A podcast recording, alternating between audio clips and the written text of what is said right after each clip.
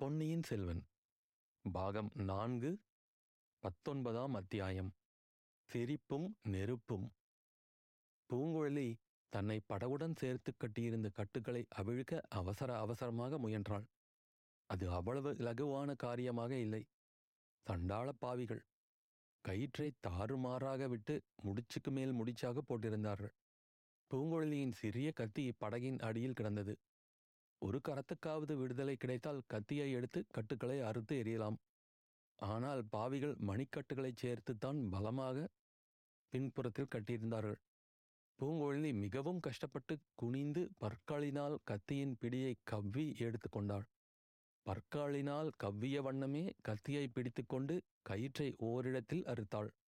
கைகளின் கட்டு சிறிது தளர்ந்தது. ஒரு கையை மிகவும் பிரயாசையின் பேரில் கட்டிலிருந்து விடுதலை செய்து கொண்டாள்.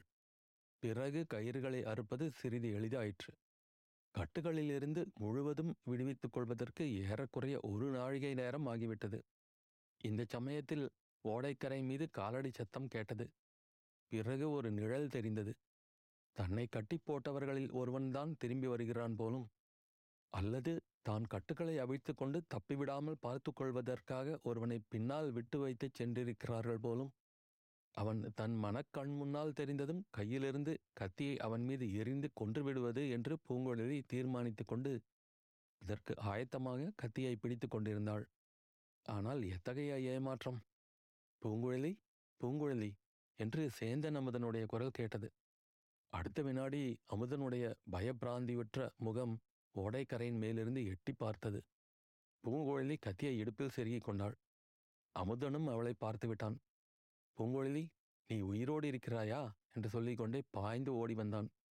நான் உயிரோடு இருப்பது உனக்கு கஷ்டமாயிருக்கிறதாக்கும். வேண்டுமானால் உன் கையாலேயே கொன்று போட்டுவிடு. ஆனால் அவ்வளவு தைரியம் உனக்கு எங்கிருந்து வரப்போகிறது? என்றாள் பூங்குழலி.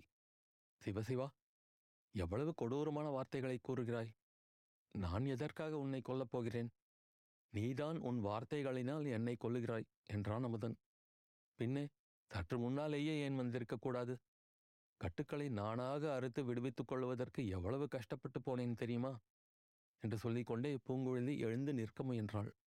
கால்கள் கயிறுகளில் தாறுமாறாக சிக்கிக் கொண்டிருந்தபடியால் தடுமாறி விழப் பார்த்தாள். அமுதன் அலறி புடைத்து கொண்டு அவளை பிடித்து விழாமல் தடுத்தான்.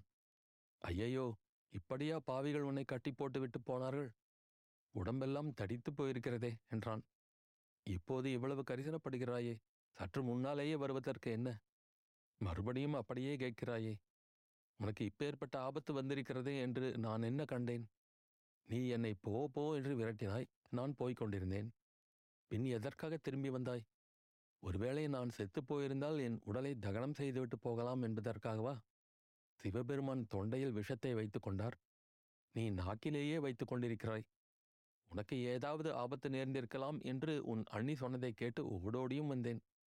அதற்கு நல்ல பரிசு கிடைத்தது. இதற்குள் படகிலிருந்து ஓடைக்கரையில் இறங்கியிருந்தாள் பூங்குழலி. இந்த கத்தியை உன் மீது எரியலாம் என்றிருந்தேன். நீ தப்பித்தாய். இதே கத்தியினால் என் அண்ணியை முதலில் குத்தி கொன்றுவிட்டுத்தான் மறுகாரியம் பார்க்கப் போகிறேன். அந்த சண்டாள் எங்கே இருக்கிறாள்?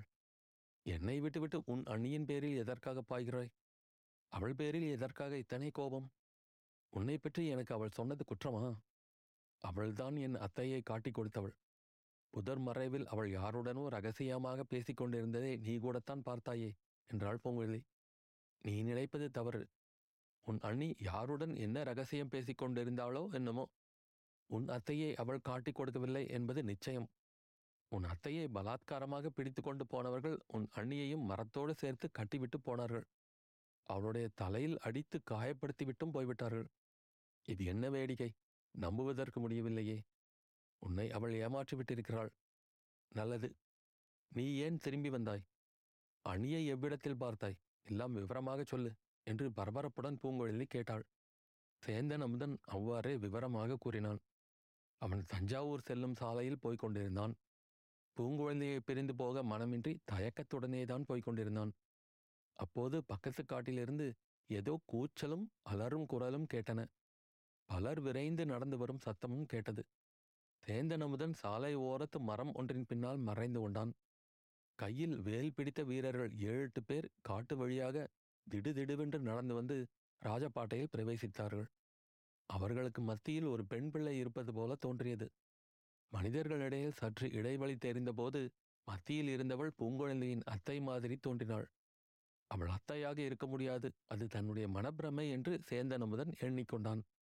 அந்த வீரர் கூட்டம் சென்ற பிறகும் காட்டிற்குள்ளே இருந்து ஒரு பெண் பிள்ளையின் கூக்குரல் கேட்டுக்கொண்டிருந்தது. சேந்தன் அமுதன் முதலில் நமக்கு என்னத்திற்கு வம்பு? நம் வழியே நாம் போய்விடலாமா? என்று நினைத்தான். ஆனாலும் மனது கேட்கவில்லை. யார் அலறுவது? என்று பார்த்து தன்னால் ஏதேனும் உதவி செய்யக்கூடுமானால் செய்யலாம் என்று எண்ணி கூக்குரல் வந்த திசையை நோக்கி போனான். அங்கே ராக்கம்மாள் மரத்தில் கட்டப்பட்டிருந்ததை கண்டான். அவள் தலையிலிருந்து ரத்தம் வழிந்து முகமெல்லாம் ஒரே கோரமாயிருந்தது அமுதனுக்கு அருகில் நெருங்கவே பயமாயிருந்தது மனதை திடப்படுத்தி கொண்டு சென்று கட்டுக்களை அவிழ்த்து விட்டான். அவிழ்க்கும் போதே இந்த அக்கிரமம் யார் செய்தது? எதற்காக செய்தார்கள்? சற்று முன் சாலையில் வந்து ஏறின மனிதர்கள் யார்? அவர்கள் மத்தியில் ஒரு பெண் பிள்ளையும் போனது போல இருந்ததே. அவள் யார்? என்றெல்லாம் கேட்டான். ஆம் தம்பி. அவர்கள் உன் பெரியம்மாவை கட்டி இழுத்து கொண்டு போகிறார்கள். அதை தடுப்பதற்கு நான் முயன்றேன். அதற்காகத்தான் என்னை இப்படி அடித்து கட்டிவிட்டு போனார்கள். உன் மாமன் மகளும் பெரியம்மாவும் படகில் ஏறி போய்க் கொண்டிருந்தார்கள். படகில் இருந்துதான் பெரியம்மாவை கட்டி இழுத்து வந்தார்கள். பூங்குழலியின் கதி என்ன ஆயிற்றோ தெரியவில்லை. ஓடிப்போய் பார் என்றாள். சேந்தன் அமுதன் திடுக்கிட்டு பூங்குழலியை தேடிக்கொண்டு புறப்பட்டான். அச்சமயம் ராக்கம்மாள் கொஞ்சம் பொறு தம்பி. பூங்குழலியும் அந்த ஊமை பிசாசம் படகில் ஏறி எங்கே புறப்பட்டார்கள்? உனக்கு தெரியுமா? உன்னை ஏன் விட்டுவிட்டு போனார்கள்? நீ எங்கே தனியாக கிளம்பினாய்? என்று கேட்டாள். இப்படி அவள் கேட்டது முக்கியமாக ஊமை பிசாசு என்று சொன்னது சேந்தன் அமுதனுக்கு பிடிக்கவில்லை. எல்லாம் அப்புறம் சொல்லுகிறேன் என்று கூறிவிட்டு கால்வாயை நோக்கி ஓடி வந்தான். பூங்குழலியையும் அந்த மனிதர்கள் அடித்து போட்டிருப்பார்களோ? ஒருவேளை கொன்றே இருப்பார்களோ? என்ற பதைபதைப்புடனே வந்தான். பூங்குழலி உயிரோடு இருப்பதையும் இரத்தக் காயமில்லாமல் இருப்பதையும் பார்த்ததும் அவனுக்கு ஆறுதல் உண்டாயிற்று. இந்த விவரங்களை கூறிவிட்டு பூங்குழலி இப்போது என்ன சொல்லுகிறாய்? உன் அண்ணியின் பேரில் நீ கோபித்துக் கொண்டது தவறுதான் அல்லவா? என்று சேந்தனமுதன் கேட்டான். நீ சொல்லுவதைக் கேட்டால் அப்படித்தான் தோன்றுகிறது. அவளை எந்த இடத்தில் விட்டுவிட்டு வந்தாய்? அங்கே போய் பார்க்கலாம் வா என்றாள் பூங்குழலி. அவள் அங்கேயே இருப்பாள் என்பது என்ன நிச்சயம்? அங்கே இல்லாவிட்டால் அக்கம் பக்கத்தில் இருப்பாள். இல்லாவிடில் நம்மை தேடி கொண்டு வருவாள். அமுதா நானும் இன்னத்தையும் படகில் ஏறி எங்கே புறப்பட்டோம்? என்று அண்ணி கேட்டாள் அல்லவா? ஆம் கேட்டாள். நீ அதற்கு மறுமொழி சொல்லவில்லையே.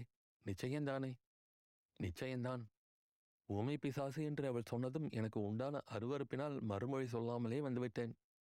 இனிமேல் நல்ல வார்த்தையாக கேட்டாலும் சொல்லாதே. நாங்கள் எங்கே புறப்பட்டோம் என்பதை அவள் ஏன் தெரிந்து கொள்ள விரும்புகிறாள்? அதற்கு ஏதோ காரணம் இருக்க வேண்டும் அல்லவா அமுதா அத்தையை பிடித்து கொண்டு போனவர்களுக்கும் அண்ணிக்கும் தொடர்பு இல்லை என்று நிச்சயமாக சொல்ல முடியாது. அண்ணியின் மூலமாக அவர்கள் உளவறிந்து கொண்டு தங்கள் காரியம் முடிந்ததும் அவளை அடித்து கட்டி போட்டுவிட்டு போயிருக்கலாம் அல்லவா? அப்படி இல்லாவிட்டாலும் அண்ணி வேறு ஏதோ துர்நோக்கத்துடன் தான் எங்களை தொடர்ந்து வந்திருக்க வேண்டும். ஆகையால் அவளுடன் ஜாக்கிரதையாகவே நடந்து கொள் முழுவதும் அவளை நம்பி மோசம் போய்விடாதே. பூங்குழலி உன் அண்ணியின் சன்னிதானத்தில் உன் அண்ணன் ஊமையாக இருந்து விடுவான் என்று சொல்லியிருக்கிறாயல்லவா அதுபோலவே நானும் இருந்து விடுகிறேன். பேச வேண்டியதெல்லாம் நீயே பேசிக்கொள். இதை கேட்ட பூங்குழலி சிரித்தாள் உன் சிரிப்பு என் செவிகளுக்கு இன்னமுதான் இருக்கிறது. திருநாவுக்கரசரின் தேவார பதிகத்தைப் போல் இனிக்கிறது என்றான் அமுதன். ஏதோ தவறி சிரித்து விட்டேன். அதை கேட்டு ஏமாந்து விடாதே. என் உள்ளத்தில் அனல் பொங்குகிறது. நெஞ்சில் நெருப்பு பற்றி எரிகிறது. நெஞ்சின் தாபத்தை தணிப்பதற்கு இறைவனுடைய கருணை வெள்ளத்தை காட்டிலும் சிறந்த உபாயம் வேறு இல்லை என்றான் சேந்தனமுதன் அத்தியாயம் முடிவு.